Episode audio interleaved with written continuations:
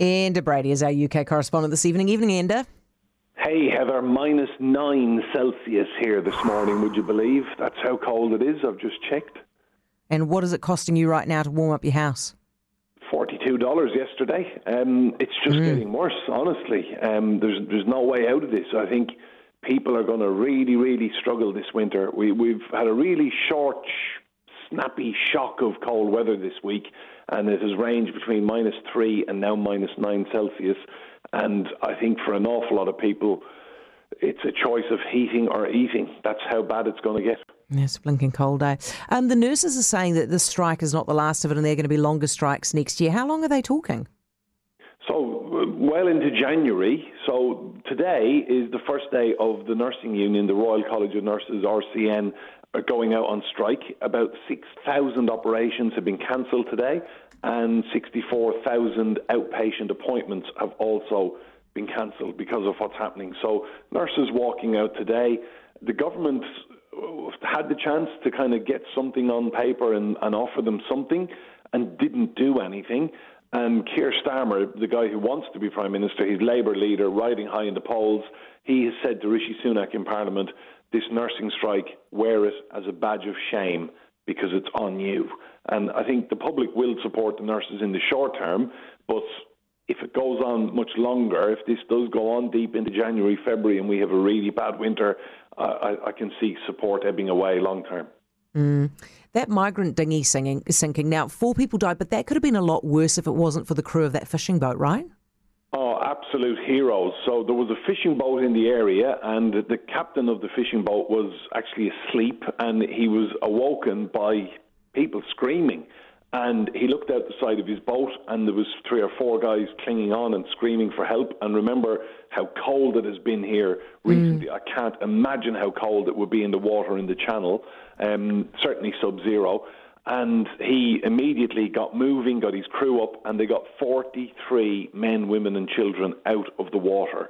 So this could have been an even worse tragedy. Four people dead, 43 rescued, and it's absolutely shocking. I mean, I read the report. This migrant dinghy was pushed off from a French beach called Ambleteuse. We took the kids there in August. We went over for a weekend. We actually walked along that beach. It's beautiful. And these criminal gangs are using the cover of darkness to get down there. It's flat as a pancake and push these dinghies out to sea. And they're charging $10,000 per person for a place in the dinghies. It is so sad that stuff is happening, Enda. I just, and I feel like, oh gosh, it's not even, we talk about it all the time, but it's just not going to stop, is it?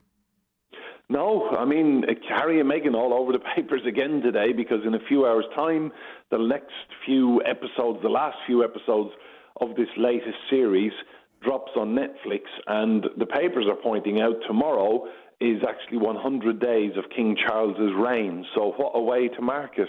Um, there had been speculation over the last few weeks that you know there could be peace talks or moves towards Harry and his father being reconciled. And in all honesty, I don't think it's going to happen this Christmas. No, it doesn't sound like it. Enda, thank you so much. Merry Christmas to you, Enda. This is the last time we're going to talk to you this year, so we'll be talking oh, to you oh, in the new year. You and to all our listeners. I go to Ireland next week, and I was just telling our brilliant producer, Laura, I'll be thinking of you all. So have a wonderful Christmas, and we talk in the new year. Brilliant stuff, mate. Look after yourself and stay warm, which seems to be the key thing. What, says a text to that guy, just say it costs $42 a day to heat his house. Uh, crazy. I feel a lot better about my prices right now. Absolutely. That is how much it's costing those guys. It's $1,200 roughly a month. You work that out across a year. $1,200 a month. I mean, obviously, across a year, it's not, it's not going to be $1,200 a month every single month because not every single month is winter but they're having it really tough in the UK. Now, here's a thing for you, and this might surprise you. Researchers um, from the Auckland uh, University of Auckland Business School are doing a study to try to measure how stressful it is for, for people to move, right? Oh my gosh, don't even start me on how stressful it is to move because the boss has demanded that we that the family comes up to Auckland next year. He knows what he's done. So we're having to sell up in Wellington, which to be fair, actually, I'm not that unhappy about now that, you know, we've we've we've had another crack at the council and then we returned basically more of the more of the, the offenders that we were trying to get out of the council. Anyway, regardless, I digress. So I know all about the stress of moving at the moment. But it turns out, right, and they've scrutinised the stress amongst adults who are moving. They've had a look at people who own their own properties. They've had a look at people who are renting. And then they've also had a control group of people who aren't moving to kind of measure it against. Might surprise you to know that when you have people moving, the average stress level of people who actually own their homes is significantly higher than the people who rent their homes. That goes against the common narrative, doesn't it? Yep, the mental well-being of people who own their homes is a lot worse. Now, the reason for that, it doesn't say why, but the reason for that, I imagine, would probably be because not only you're not just, you know, you're renting, you get your stuff, get the people to move it out, move it out yourself, whatever, get your bond back the end, right? It's not like that when you're a homeowner, is it? Because first you're going to have to get the agent come and appraise the place, then dress the place, then sell the place, and probably fix some things in the place in order to make it sell. Then you're taking a crappy offer that's going to break your heart. Then you've got to find somewhere else to go to, and you've got to make sure you've got bridging finance and all of that. All of that. That's why your stress is so high. Eight away from seven.